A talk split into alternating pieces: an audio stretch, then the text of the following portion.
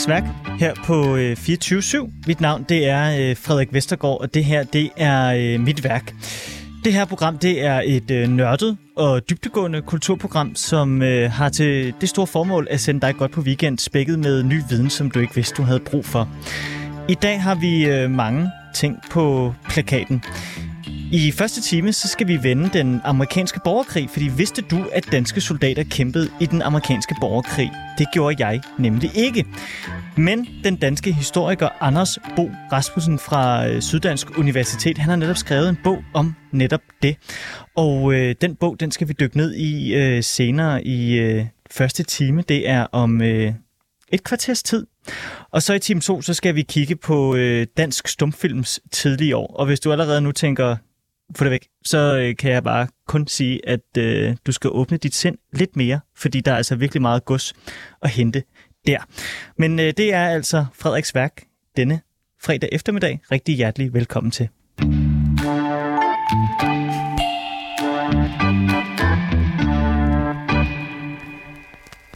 Inden vi når til den amerikanske borgerkrig, så øh, skal vi øh, vende noget øh, lidt trist. Fordi hvis du er filmentusiast, eller generelt bare besidder en stor kærlighed til musik, så er der god grund til at finde et sort sørgebind frem i dag. I går aftes der kunne den, øh, det græske nyhedsbyrå Athens News Agency nemlig fortælle den sørgelige nyhed, at den græske filmkomponist Vergelis er død i en alder af 79 år. Efter sine så skulle øh, Evangelis være øh, blevet syg af corona, men uanset hvad dødsårsagen den har været, så er der ingen tvivl om, at komponistens musikalske bidrag til filmscenen for længst var udødeliggjort. Vangelis er øh, nok mest kendt for at have komponeret et af historiens absolut mest genkendelige stykker musik i form af temanummeret til den store 1981 film Chariots of Fire. Et så kendt nummer, at øh, selveste Rowan Atkinson i skikkelse af Mr. Bean optrådte med det her nummer til åbningsceremonien ved OL i London i 2012. Og når man hører det nummer, så øh, står det hurtigt klart for en, hvad det var, der gjorde Vangelis så unik. Hvad andre af datidens filmkomponister, øh, undskyld, hvor andre af datidens filmkomponister fokuserede hovedsageligt på orkestermusik, så var Vangelis' musik moderne, fremsynet og næsten udenlukket baseret på synthesizer. Her på redaktionen der har vi i dag talt med øh, flere komponister om, hvilken betydning Vangelis har haft for den moderne filmmusik. De omtaler indstemmigt Vangelis som en pioner inden for moderne musik, og som en figur, som har inspireret andre genrer lige fra heavy metal til hiphop. Og hvis der er et program på radioen, som skal kunne omfavne musik fra sådan en som Vangelis, så er det Frederiks værk. Så øh, jeg synes, inden vi når til den amerikanske borgerkrig, så skal vi lige høre øh, to stykker musik fra den store komponist Vangelis, og vi lægger ud med musikken til Chariots of Fire. Et fuldstændig unikt stykke musik, som kan få hårene til at rejse sig, også selvom man ikke løber i strandkanten med bare tær. Prøv at læne dig tilbage og nyd, hvor stort det her det er.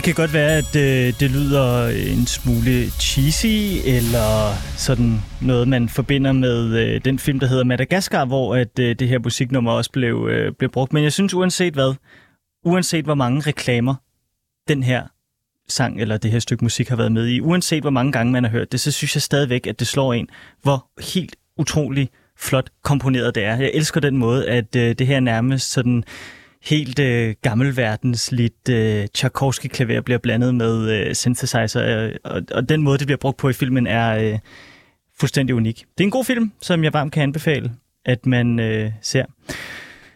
Vangelis han er øh, også kendt i den brede offentlighed for at stå bag musikken til Oliver Stones store øh, fiasko om Alexander den Store, Alexander. Men øh, han er måske allermest kendt for at lave musikken til Ridley Scotts sci-fi mesterværk Blade Runner fra 1982. Og sammen med øh, musikken fra Chariots of Fire, så bidrog musikken i Blade Runner yderligere til at sætte Vangelis navn på de fleste film- og musikelskers læber.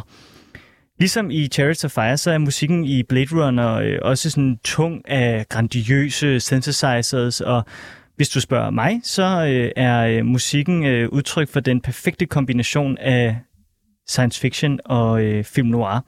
Mange filmkritikere har siden da også givet netop Vangelis' musik en væsentlig del af æren for Blade Runners store succes, fordi selvom filmen den er en smule langsom, og der bliver zoomet rigtig meget, og der er også en ikke helt så samtykkevenlig sexscene i den, så er øh, filmen øh, stadigvæk en klassiker. Og øh, musikken i filmen indkapsler øh, helt perfekt, synes jeg, øh, Øh, filmens billedlige udtryk ved at være både dystopisk, melankolsk, meget sådan industrielt råt, øh, storladent og fyldt med regn, og samtidig så er det stadigvæk meget sart og meget elegant.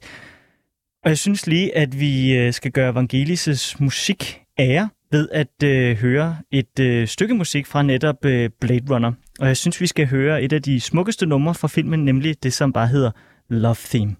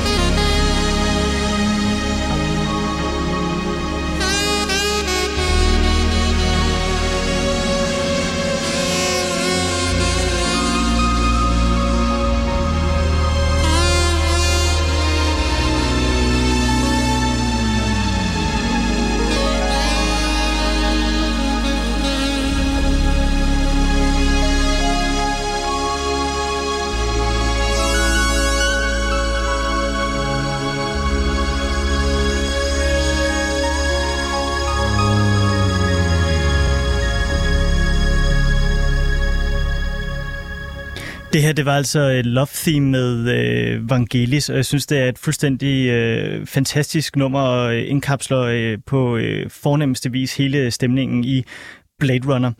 Man kan også tydeligt høre, hvordan øh, Angelo øh, Baldamenti, som lavede musikken til Twin Peaks, han har været inspireret af det her. Det tør jeg næsten godt øh, sige for øh, fuldstændig egen regning.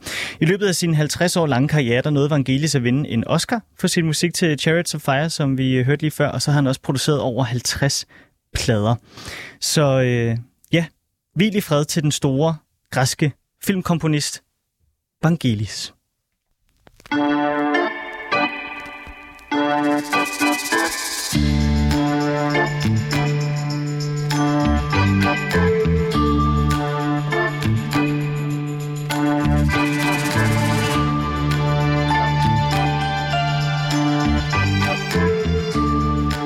Og så øh, videre i teksten til øh, det, som jeg teasede for i starten af timen, nemlig danske soldater i den amerikanske borgerkrig.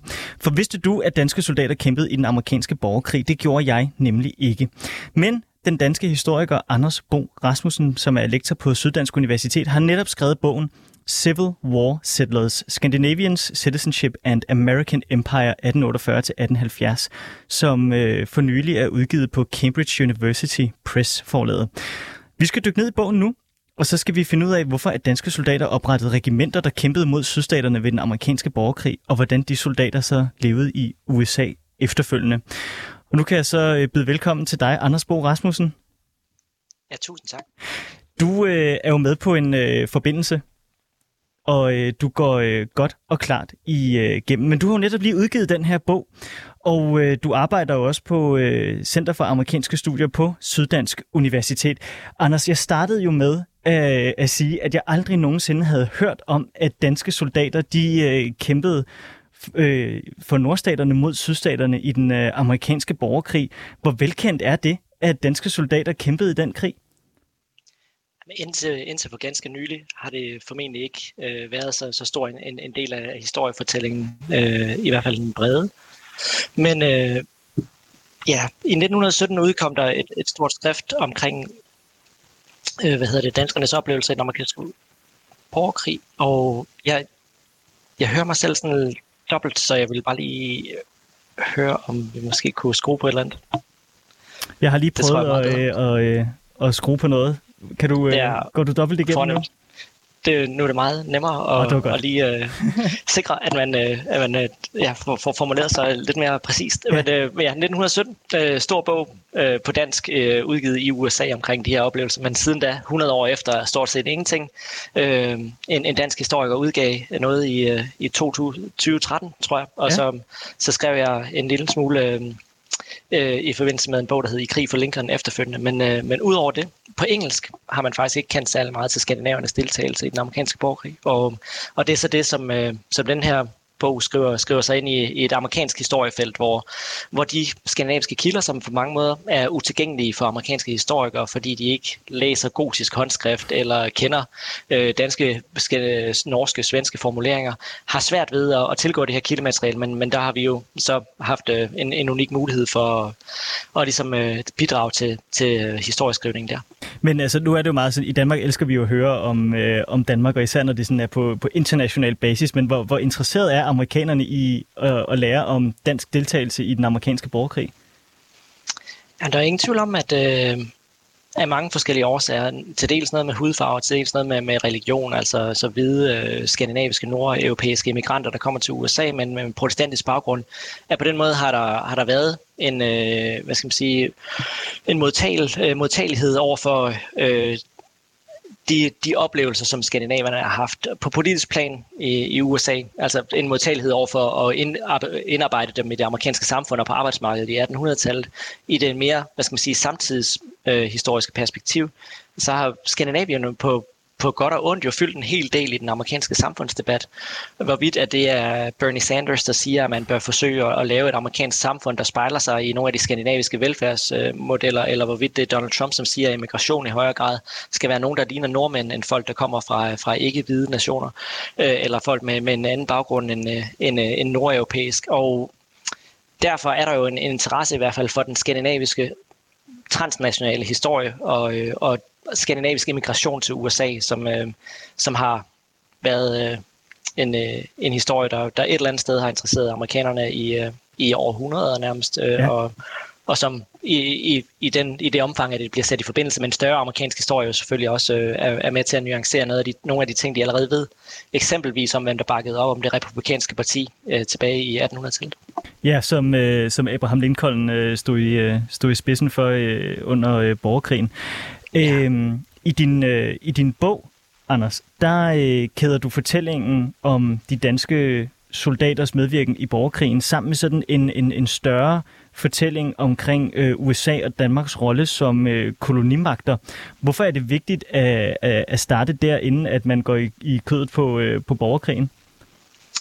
Ja, jeg vil sige, inden for, for den amerikan, det amerikanske forskningsfelt, i amerikansk historieforskning på nuværende tidspunkt, der, der, er, der er to ting, der især er fremtrædende. Det er noget, der har at gøre med at forstå i højere grad amerikanske indianers historie på det amerikanske kontinent. Øh, en anden del af det er at forstå efterdønningerne af slaveriets ophævelse, og hvordan er slaveriet, som var den helt centrale afgørende faktor for, at den amerikanske borgerkrig brød ud, hvad har slaveriet betydet, ikke kun for kampen omkring, hvordan at den amerikanske samfundsmodel skulle udvikle sig. Skulle det være baseret til dels økonomien på slave, arbejdskraft, eller skulle det være en mere frihandels øh, øh, økonomi? Og, og den kamp udspiller sig jo meget centralt i 1860'erne.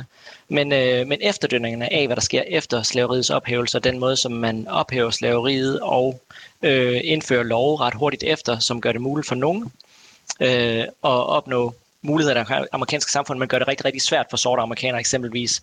Der er nogle ekoer øh, af efter den amerikanske borgerkrig, som strækker sig langt ind i det 20. århundrede, og, øh, og også det 21. som vi måske kan vende tilbage til. Jeg synes, vi skal øh, gå til makronerne, Anders, og, øh, og starte med øh, at dykke ned i øh, sådan en lidt større, sådan øh, hvem, hvad og, øh, og hvorfor, når det gælder øh, danskere i øh, den amerikanske borgerkrig. Øh, jeg har noteret mig nogle, øh, nogle navne, som øh, vi måske kan, kan komme, øh, komme ind på her i den forbindelse. Men jeg kunne godt tænke mig, øh, inden vi, øh, vi går ned i det, så jeg kunne tænke mig at høre sådan, hvornår opretter man første gang et, øh, et, et kompani, altså et militærkompani, som har til det formål at deltage på nordstaternes side mod sydstaterne i den amerikanske borgerkrig? Det gør man ganske kort efter udbruddet af den, af den amerikanske borgerkrig, hvor, hvor de første skud i, i borgerkrigen falder den 12. april 1861, og så nærmest inden for en uge eller halvanden mødes en masse skandinaver i, i New York i, i det, der var oprettet som en skandinavisk forening, med det formål at sikre en eller anden form for, for kritisk masse, der kunne konkurrere med tyskere og irer om en eller anden form for indflydelse i det amerikanske samfund. Der siger man øh, ganske hurtigt efter udbruddet af den amerikanske borgerkrig, at det er vigtigt, at, at der er der skandinavisk bidrag til den her krig også. Og der, øh, der er så omkring 100 relativt idealistiske, men også nogen sådan, øh, med tanke på egne interesser, som, øh, som tænker, det, det giver god mening at, øh, at lave et, et skandinavisk kompani i det allerførste regiment fra øh, staten New York, der, der melder sig til øh, den amerikanske borgerkrig, og, og dermed får man øh, en, en, en lidt højere status øh, fra, fra begyndelsen af, fordi at man positionerer sig selv som nogle af dem, der, der er villige til at, at tage våben op mod, øh, mod øh, sydstaterne, der på det her tidspunkt forsøger at sli, øh, fri, øh, løsrive sig fra, fra den amerikanske union, og hvor, hvor 11 stater på det her tidspunkt øh, reelt har meldt sig ud af det, man ellers kalder USA's forenede stater. Og, øh, og det kommer jo så til fire års u- ualmindelig blodig borgerkrig, eller det fører til fire års ualmindelig blod, blodig borgerkrig, hvor, hvor de her soldater er, er en, en del af det i, øh, i, i de første år i hvert fald. Men, men, men det, går, det, altså det er jo utrolig kort tid, der går, før at man, øh, man, man, man tager det her op i, øh, i det skandinaviske øh, kompani der, øh, eller den øh, skandinaviske forening der i New York. Øh, hvorfor går det så hurtigt? Altså er det fordi, man gerne vil øh, imponere de, øh, det land, man, man lige er flyttet til? Eller hvad er øh, sådan incitamentet? Du har allerede været lidt inde på, øh, der både er idealister og personlige interesser, men sådan, hvorfor går det så stærkt? Jamen, der, der er ingen tvivl om, at der er et enormt pres i lokalsamfundene øh, i, på det her tidspunkt. Altså, der er faktisk flere frivillige i det amerikanske samfund i starten af krigen, end man reelt kan indarbejde i den amerikanske her. Altså, hvor Abraham Lincoln okay. til, til at starte med øh, beder om, øh, om 75.000 soldater til at slå oprøret ned. Men, øh, men fordi at ja, presset, det sociale pres fra, øh, fra lokalsamfundet er så stort, og fordi at idealismen og patriotismen og øh, modviljen mod opløsningen af, af den amerikanske union er så stor. Altså, så er der reelt rigtig mange soldater, der melder sig, og, og skandinaverne er så en, siger sådan, hvis vi skal være, være en del af, af sådan, hvad skal man sige, de toneangivende øh, etniske grupper eller, eller fuldblodede amerikanske statsborgere efterfølgende, altså er det nok en god idé, at, at vi rider med på den bølge der også. Altså der, der er de jo lige reelt, det der kompani er jo faktisk en af dem, der, der, der rykker allerførst på det, ja. og, øh, og New York, østkystsby, med enormt mange immigranter, sådan en, der har været et enormt pres og en masse øh, demonstrationer og, og, og samlinger og møder, som har gjort det svært at holde sig ud af. Øh, selvom om der jo selvfølgelig var mange, der, der stadigvæk formåede at gøre det, og hvor entusiasmen ude i midt, Vesten måske var, var mindre udtalt øh, til at starte med. Men altså, det handlede simpelthen også om, at man, øh, man, man, man følte allerede, øh, selvom man måske kun havde boet i USA i ganske kort tid, øh, altså som første eller anden generations indvandrer, så, så handlede det simpelthen om, at man var så øh, forhippet på at hjælpe sit nye land, at man simpelthen følte, at man var nødt til at, øh, at involvere sig i borgerkrigen. Det var der til dels. Altså, der, der, i, i særdeleshed den måde, de huskede det på efterfølgende. Øh, men, øh, men der er ingen tvivl om, at på det her tidspunkt, man ved rent faktisk ikke, hvad, øh, hvad krig med, øh, med relativt øh, præcise rifler øh, med enormt store hære, hvor, hvor, hvor blodigt og, øh, og traumatisk det potentielt kan være. Altså, så, så man er, der er en, en naivitet og en idealisme om, omkring de her tidlige tider, men der er også en, nogle af de ledende skandinaver, som det, en af dem, som, som ender med at, at blive en af de ledende officerer i kompaniet. Han har pengeproblemer, der er god, stabil løn, øh, der loves i den amerikanske hær. Den anden af dem, han siger meget klart efter krigen, at han havde ikke nogen øh, politiske idealer omkring at skulle kæmpe for eller mod slaveriet, men han havde militær erfaring tilbage fra øh, krigen, den første slesvigske krig i, øh, i Norden, og dermed har han mulighed for at komme op på en relativt høj position i, i det her kompani, som sikrer ham en, en god indtægt, øh, selvom han er, han er kunstmaler af profession på det her tidspunkt. Så der er en masse mennesker, som ikke har militær erfaring, men som ser nogle muligheder i at blive en del af en, en patriotisk bølge, som, man, som bliver en trædesten ind i det amerikanske samfund efterfølgende.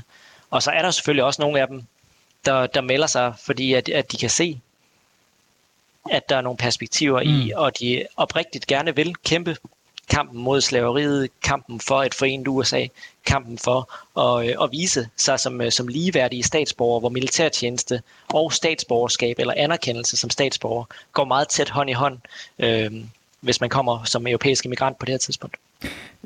Det, øh, de navne, jeg, øh, jeg sagde, jeg havde øh, noteret mig, det synes jeg, dem synes jeg lige, vi skal prøve at gå ind på, for jeg synes, det er ret interessant, at det her kompani, som jeg har, har refereret til et par gange, det er øh, lavet, det er sådan et, en, en perfekt skandinavisk øh, trækløver, hvor at øh, der er en øh, dansker, som hedder øh, Christian Christensen, som bliver første løjtnant, og så er der en svensker, der hedder Alfred Fredberg, som bliver anden løjtnant, og så er der en, der hedder Bot Balling, som er, øh, hvad hedder det... Øh, er... Nej, undskyld.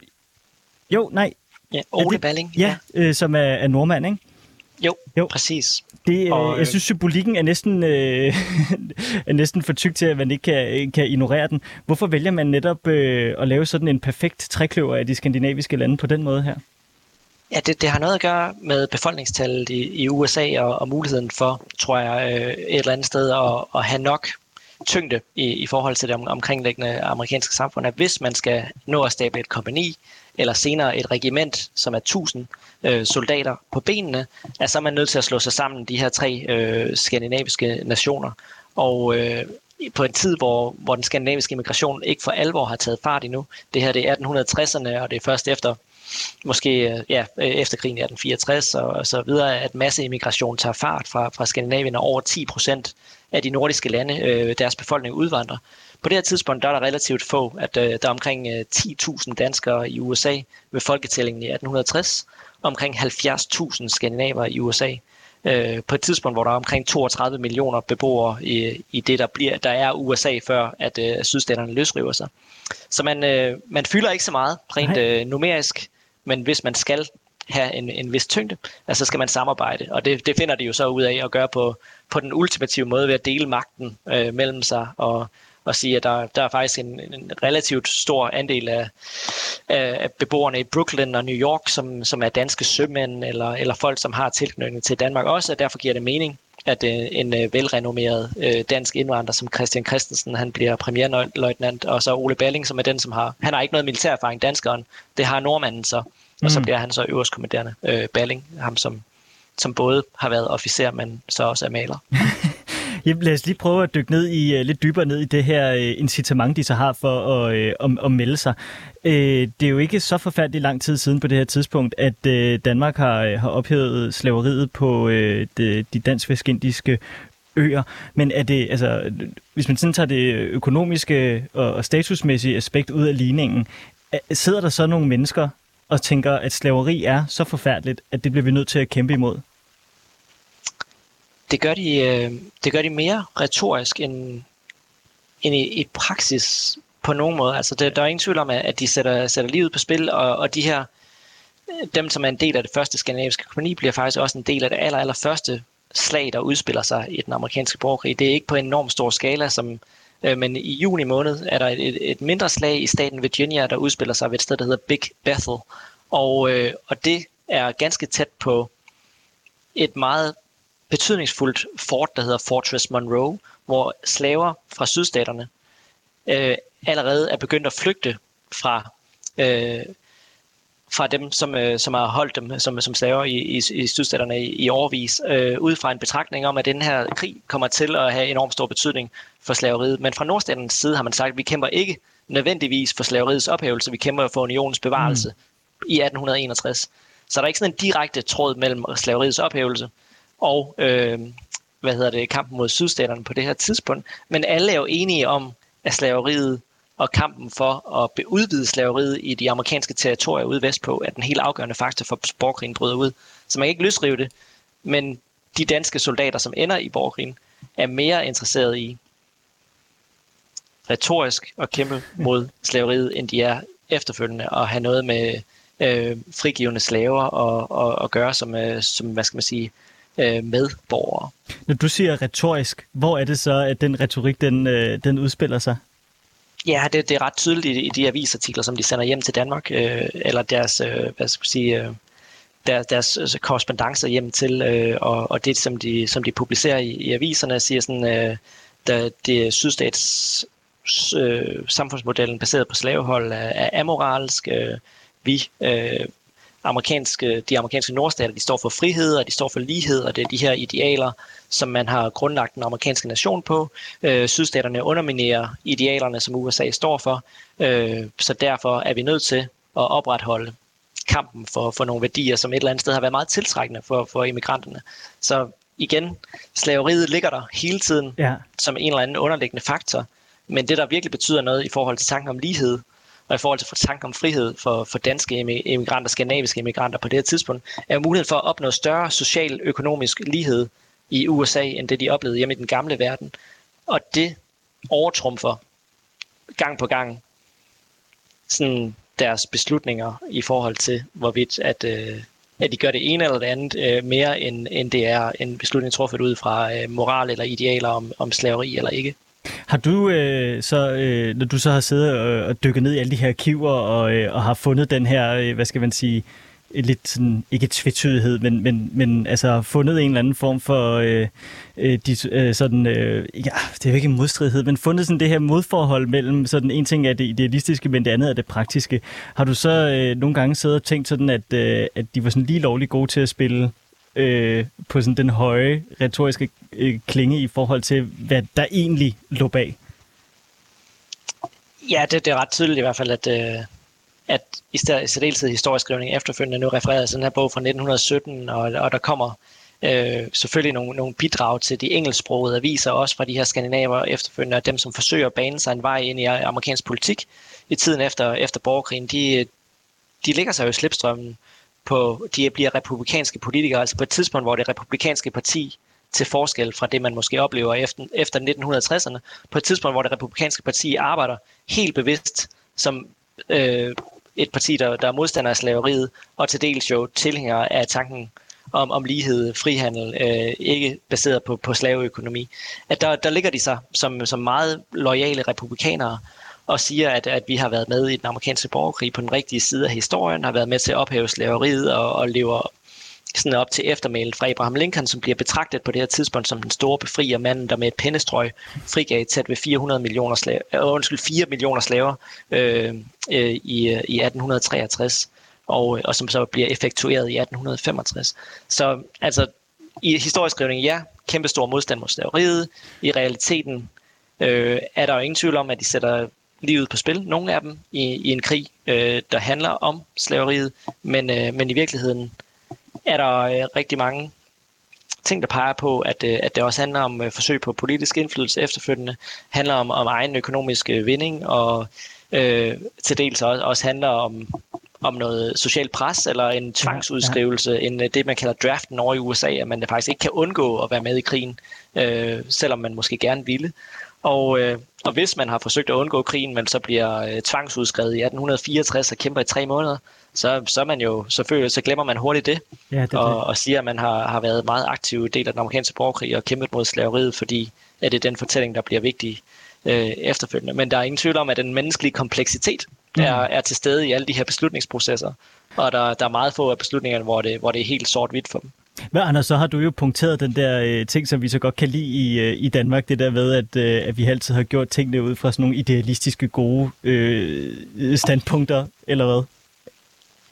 Ja, der, der er ingen tvivl om, at øh, ja, igen, at der, der er masser af bevæggrunden for, for, for de valg, valg, der bliver truffet. Altså, men, men det, står, det står ret tydeligt øh, blandt de ledere af de skandinaviske enheder, øh, at, øh, at, de, øh, at de ikke melder sig, øh, eller melder sig frivilligt til den amerikanske borgerkrig af de idealistiske årsager. Der, mm. der er på politisk øh, indflydelse som, øh, som meget vigtig bevæggrund, og så er der en del af de her skandinaver efterfølgende, som rent faktisk forsøger at holde sig ude af, af krigen, men som bliver suget ind i den, fordi de allerede har forsøgt at involvere sig i det amerikanske samfund. Mm. De vil gerne stemme på republikanske politikere, og ved at stemme øh, ved det amerikanske præsidentvalg i 1860 for eksempel, ja, så bliver man også, øh, hvad skal man sige, øh, ja, tvunget ind i, i borgerkrigen, fordi man så bliver øh, en, en del af de her draft rolls, altså listerne ja. over, hvem der, der rent faktisk kan blive uh, tvangsudskrevet til den amerikanske borgerkrig. Og det der, sådan, det er der en del uh, skandinaver, der uh, enten er ved at blive, og derfor må vælge, melde sig frivilligt for at få penge for at, at gå i krig, uh, eller også uh, rent faktisk bliver tvangsudskrevet hen mod slutningen af krigen. Der er også i din, øh, en, i din bog en, øh, en, en beretning om øh, en dansk soldat, som simpelthen ansatte for at være for, for skamfuldt at blive, blive sådan tvangsindskrevet i den amerikanske her. Var det virkelig altså sådan øh, i forhold til, til de her øh, ting, du har listet nu med incitamenter og så videre, i forhold til at, at positionere sig i det amerikanske samfund, var det så øh, sådan på sådan et æresplan øh, øh, pinligt for, for en dansk immigrant at blive øh, tvangsudskrevet til herren? Ja, øh, måske mindre det end, end pinligt ikke at melde sig på et mm. tidspunkt, hvor entusiasmen er så høj. Og, øh, og der, der, der er mange, der kan se i de her lokalsamfund, hvor hvis der er et, øh, en, en mindre by, hvor man siger, at vi, vi, øh, vi er simpelthen nødt til, fordi at staten Wisconsin for eksempel øh, skal stille med 6.000 mand. Det betyder, at vores lille lokalsamfund skal, skal være klar med 30 eller 50 eller hvad det nu er. Og naboen melder sig, men man ikke selv gør. Altså, så er der jo selvfølgelig nogen. Så er det ret nemt at, at, at kigge lidt skævt til dem som ikke melder sig. Nu skriver jeg meget om sådan en lille bebyggelse op i Wisconsin, som ja. hedder New Denmark, ja.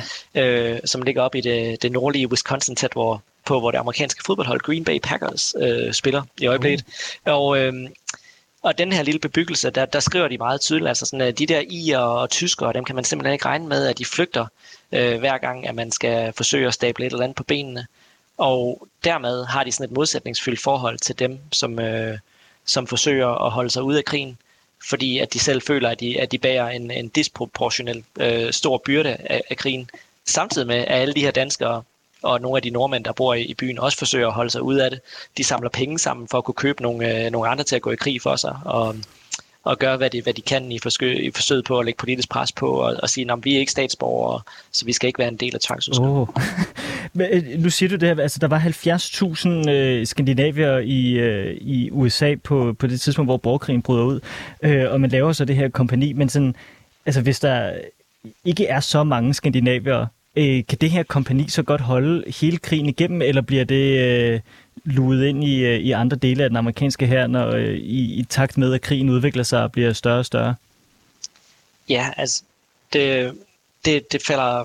De, første, de allerførste, der melder sig frivilligt, de, de melder sig størstedelen af dem kun for tre måneder. Okay. Så, øh, så, de, så, så, så der, der kan man, man tror helt, helt seriøst øh, og naivt, at den amerikanske borgerkrig bliver overstået på tre måneder. Det drejer sig om potentielt bare et stort slag mod, mod sydstaterne. Øh, I Virginia øh, tænker man jo også mellem, hvad der bliver den sydstaternes hovedstad i Richmond, Richmond, Virginia og Washington D.C., hvis man bare kan, kan vinde sådan et slag, så er der ikke så meget, at sydstaterne kan gøre længere. Men sydstaternes kampgejst viser sig langt mere indet og, og forsøget på at fastholde slaveriet langt mere vigtigt for dem end, end bare et enkelt slag. Og det viser sig faktisk, at sydstaterne vinder det første slag. Ja. Så efter de første tre måneder og de første 75.000 frivillige, så er der altså en masse amerikanere, der er nødt til at tage en meget bevidst beslutning om, hvorvidt de skal melde sig for to år eller tre år. Skal de overhovedet melde sig igen? Og, øh, og der er nogle af skandinaverne, som, som, som melder sig igen, og som øh, er med i krigstjenesten frem til 63 og 64, men hvor de så står over for det her valg endnu en gang, fordi den amerikanske borgerkrig var så lang tid. Og, øh, og der er et regiment i Wisconsin, som ender med at blive kaldt det skandinaviske regiment, fordi det primært består af nordmænd og, og nogle øh, danskere og, og ganske få svenskere, som, øh, hvor mange af dem melder sig igen til at, at tjene krigen ud. Og det, der, det er der en del af dem, der gør, når de først er kommet ind i krigen. Altså har man en form for hvad skal man sige, øh, forpligtelse, føler man, over for nationen, over for sine kammerater, og øh, ud fra et æresbegreb.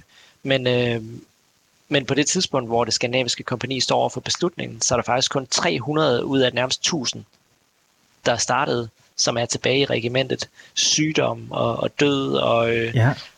og forskellige øh, andre øh, årsager, i særdeleshed sygdom, altså der, det, det var alle steds nedværende, øh, gør, at, øh, at enormt mange, mange amerikanske soldater bliver ukampdygtige øh, i løbet af den amerikanske borgerkrig. Hvordan, øh, som, som, som krigen skrider frem og så videre, altså, hvor, hvor unikt bliver det så, at der er sådan nogle udenlandske kompanier, altså immigrantkompanier, ligesom øh, de her skandinaviske, som du, øh, som du, øh, du nævner? Jamen, der, der er nogle ret berømte øh, formationer, altså hvor at øh, der er noget, der, der hedder The Irish Brigade, som, øh, som et eller andet sted øh, knytter sig meget til, til en, en fortælling om, øh, om irsk national stolthed og, øh, og nogle øh, helt klare tyske øh, regimenter og, øh, og nogle tyske ledere, som kommer ud af, af de store revolutionskrige i, øh, i Europa i, i 1848. Mange af dem, som har været knyttet øh, tæt til tanker om marxisme øh, og, og socialisme, som, øh, som rent faktisk er, er langt ude på, på sådan en, øh, en, en radikal, øh, ekstrem, øh, radikal politisk fløj, at, sådan, at de, de mener faktisk, at man skal bruge den amerikanske borgerkrig som en samfundsomvæltende øh, hvad skal jeg sige, begivenhed, som, som gør, at, at slaveriet bliver ophævet fra et rigtig tidligt tidspunkt. Og, øh, og så langt er danskerne eller irerne slet ikke i, i deres øh, tanker om, hvad borgerkrigen er eller skal være. Men nogle af tyskerne er. Til gengæld er der også nogle af de her tyske regimenter, som viser sig ikke at være helt så, øh, så hvad skal man sige, øh, gode under, under pres, og, og derfor bliver, kommer der en fortælling efterfølgende om, at, at tyskerne de løber så snart, at, at der bliver løsnet skud, og, øh, og der er et stort slag, som udspiller sig i 1863, der hedder slaget ved, ved Chancellorsville, øh, hvor, hvor nogle af de første, der bliver angrebet, er, er tyske regimenter, og de går i opløsning, på trods af, at nordstatshæren er dobbelt så stor som sydstatshæren, at så bliver, øh, så bliver øh, nordstatshæren øh, besejret ved det her slag, og det får tyskerne i, i høj grad skylden for. Så derfor øh, er der en masse på spil for de her etniske grupper, at de bliver ligesom branded af det omkringliggende amerikanske samfund, hvis de ikke gør det øh, godt nok under, under, hvad skal man sige, under beskydning. Og skandinaverne virker det til, øh, slipper, slipper gennem øh, borgerkrigen med, med et godt ry, men, øh, men de er så også der er meget få af de her regimenter, som er knyttet direkte til en skandinavisk etnicitet, hvor, øh, hvor der er langt større bevågenhed om irerne og tyskerne, eftersom der er mange flere af dem. Jeg kommer til at tænke på, øh, hvordan at øh, man i Danmark har, øh, har, har, har set på det her med, at, øh, at, at øh, der har været danskere i den amerikanske borgerkrig. Er det også noget, man, øh, man skriver om i øh, aviserne hjemme i Danmark? Ja, det er faktisk en af, en af de mest interessante ting omkring sådan det kildemæssige nørdede arbejde med det her, er jo, at der, der er masser af de breve, som der er forsvundet i arkiverne øh, i, i de øh, mellemliggende 150 år, som man kan genfinde i danske øh, aviser på, på det her tidspunkt, er, er en af de øh, ja, korrespondencer, som jeg nævnte i starten fra 1861, om hvordan det skandinaviske kompani går i felten, og hvordan de gør det ud fra nogle idealer og sådan noget. Det er et brev, der bliver sendt fra, fra en dansk immigrant i Virginia øh, hjem til, til, jeg mener, det er dagbladet i København. Og sådan noget. Altså, så man kan finde mange virkelig gode beskrivelser i de her databaser, som, som der efterhånden er blevet lavet over digitaliserede danske aviser, og dermed få adgang til et kildemateriale, som der har været forsvundet for mange andre forskere i en lang periode. Men det gælder jo ikke kun den amerikanske borgerkrig, det gælder, det gælder den anden vej rundt, og mange danskere, som sender breve tilbage til deres skandinaviske slægtninge i Chicago eller Wisconsin, som så bliver genoptrykt i skandinaviske aviser. Og på den måde så er der sådan et, et transnationalt kildemateriale, som kan være forsvundet i Danmark, der dukker op i en, øh, i, i, i en eller anden form for avis i, i, udgivet i Midtvesten i USA. Og den anden vej rundt, der, der finder man nogle nye ting, og, og det, har, det har været ret øh, interessant at, at følge den der udveksling af, af idéer og øh, fastholdelse af familieforbindelser, som, som der er mellem øh, breve og dem, der bliver trygt. Og, og der, der har det så været øh, mit held, at, øh, at det lykkedes at hvad skal man sige, grave nogle af dem frem igen. Hvad har, hvad har slået dig, når du har, har læst de her øh, korrespondencer? Ja, jeg øh, vil sige, at der, der, der er flere ting omkring. Det er sådan en meget livlig øh, offentlig sfære, kan man sige, at øh, avislivet i, i blandt skandinaverne i, i Midtvesten har været øh, utroligt sådan, ja, øh, en, intenst og livligt, øh, at der har været virkelig mange politiske debatter og, og rigtig mange muligheder for at engagere sig i, øh, i både det sociale og politiske liv gennem, gennem aviserne. Og, og så er det ret ret interessant og, og, og slående at, at se også jo, hvordan at de holder sig øh, meget velorienteret om, omkring forhold på, på begge sider af Atlanten. At der er altid fast i de her midtvestlige der, skandinaviske aviser nogle kolonner om, hvad sker der i Norge, hvad sker der i Danmark. Og øh, den anden vej rundt, så trykker danske aviser, hvorvidt det er Fyns Stifttidende, hvor jeg jo er tæt på Syddansk Universitet og sådan noget, hvor man sidder, eller om det er store øh, dagblad som Berlingske Politikken eller Jyllandsposten, de skriver om amerikanske forhold også, og er ret interesseret i at få de her beretninger hjem fra, fra danske immigranter og mange meningsdannere i Danmark, øh, som rejser til USA, eller i Skandinavien øh, i, i det hele taget, som rejser til USA og skriver hjem igen og udgiver erindringsskrivelser eller rejseberetninger. Og, øh, og på den måde er der en stor transnational bevågenhed om, hvad der sker både i den gamle og den nye verden. Øh, altså, tiden er jo øh, imod os, Anders. øhm, vi bliver lige nødt til også at vende. Øh, jeg ved godt, det bliver det et kæmpe kvantespring, men altså, øh, når, øh, når den amerikanske borgerkrig så slutter, er det så lykkedes de her skandinavier, som har øh, meldt sig til krigen øh, i forhold til at få øh, økonomisk og, øh, og social øh, vinding, er det lykkedes dem at få den status i USA, som de havde håbet på at få ved at, øh, at melde sig til, til borgerkrigen i den tidlige fase? Ja, det, det er der ingen tvivl om, øh, at, at borgerkrigen hjælper en, øh, en enorm stor del af det skandinaviske samfund. Mange af dem, som har været en del af borgerkrigen, bliver ledere i, i de skandinaviske lokalområder efterfølgende. Og på et, på et tidspunkt, hvor ja, 100.000 vis, hvis ikke millioner af skandinaver, de kommer til Midtvesten i årene efter, ja, så har de ligesom øh, etableret en eller anden form for, for vej ind i det amerikanske samfund, har skabt nogle kontakter og har et netværk i det bredere amerikanske samfund, som gør dem til naturlige ledere efterfølgende. Så de har enormt store muligheder bare i, i kraft af deres militærtjeneste, og der er en respekt omkring den, den tjeneste, som gør, at de har nemt ved at skaffe sig øh, arbejde, eller endda få en pension fra den amerikanske regering, også på et tidspunkt, hvor man ikke snakker velfærdsstat, hverken yeah. i Danmark eller USA. Altså begynder den amerikanske regering faktisk at, at hvad skal man sige, hedre den her militærtjeneste med et, et månedligt beløb for dem, som kan bevise, at de har fået en eller anden form for fysisk lidelse i forbindelse med deres militærtjeneste.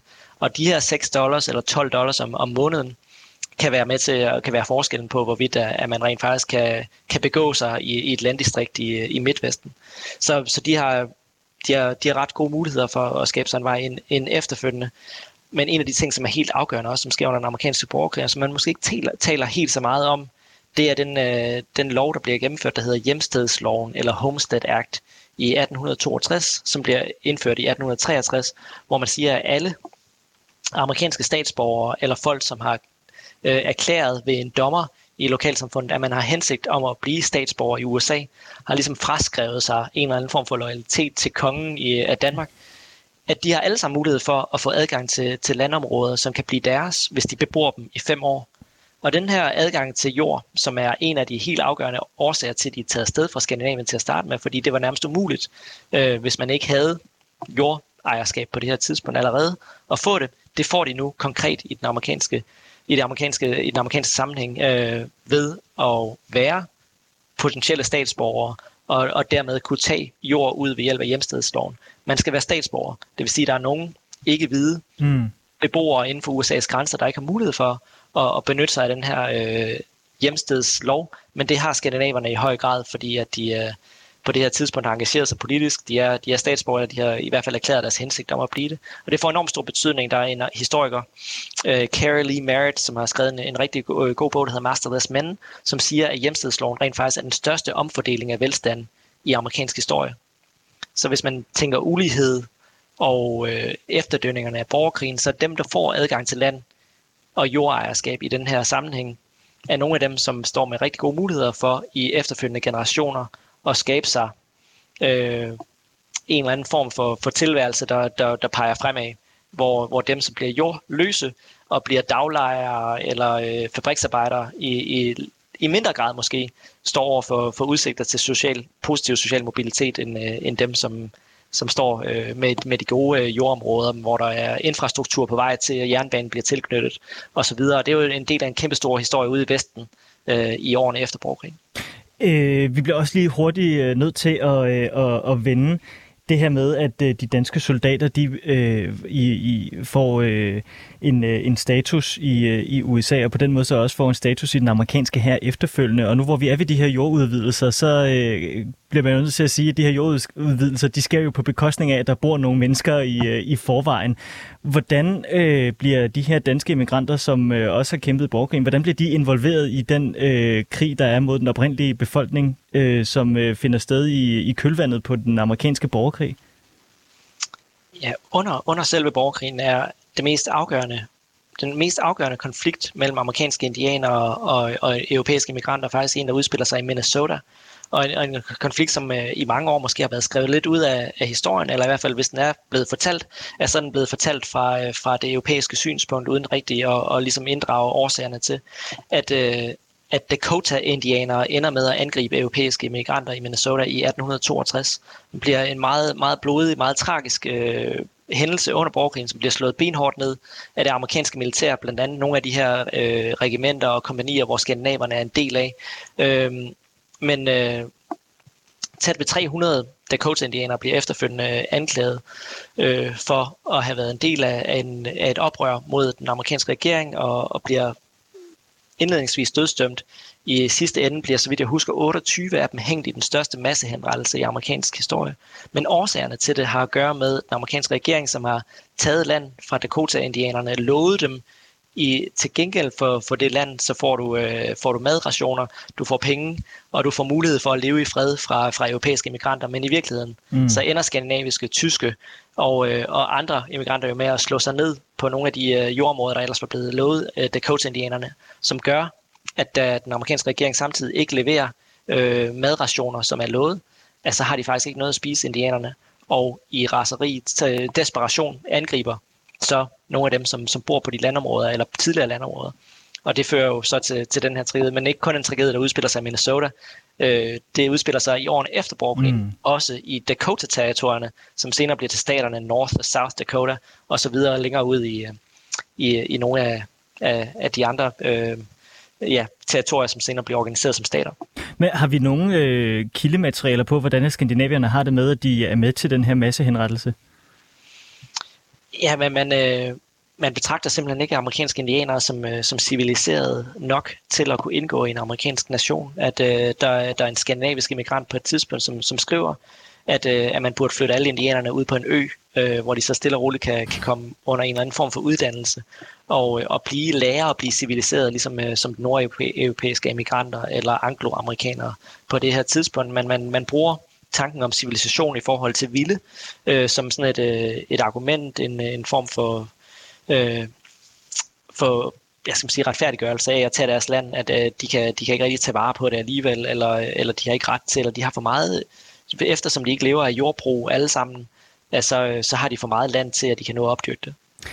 Anders, øh, vi kunne være blevet ved øh, meget længe nu, men vi har desværre ikke øh, mere tid. Det var det helt vildt øh, spændende, og jeg tror, at, øh, at der er mange, som, øh, som slet ikke aner, øh, hvor, hvor, hvor stor indflydelse Danmark har haft på, øh, på den amerikanske borgerkrig, og så også alle de konflikter, du opriser efterfølgende. Tusind, tusind tak, fordi du ville være med. Ja, tak fordi jeg måtte. Anders Bo Rasmussen har skrevet bogen Civil War, Settlers, Scandinavians Citizenship and American Empire 1848-1870. Jeg er tilbage på den anden side af nyhederne. Nu er klokken 17.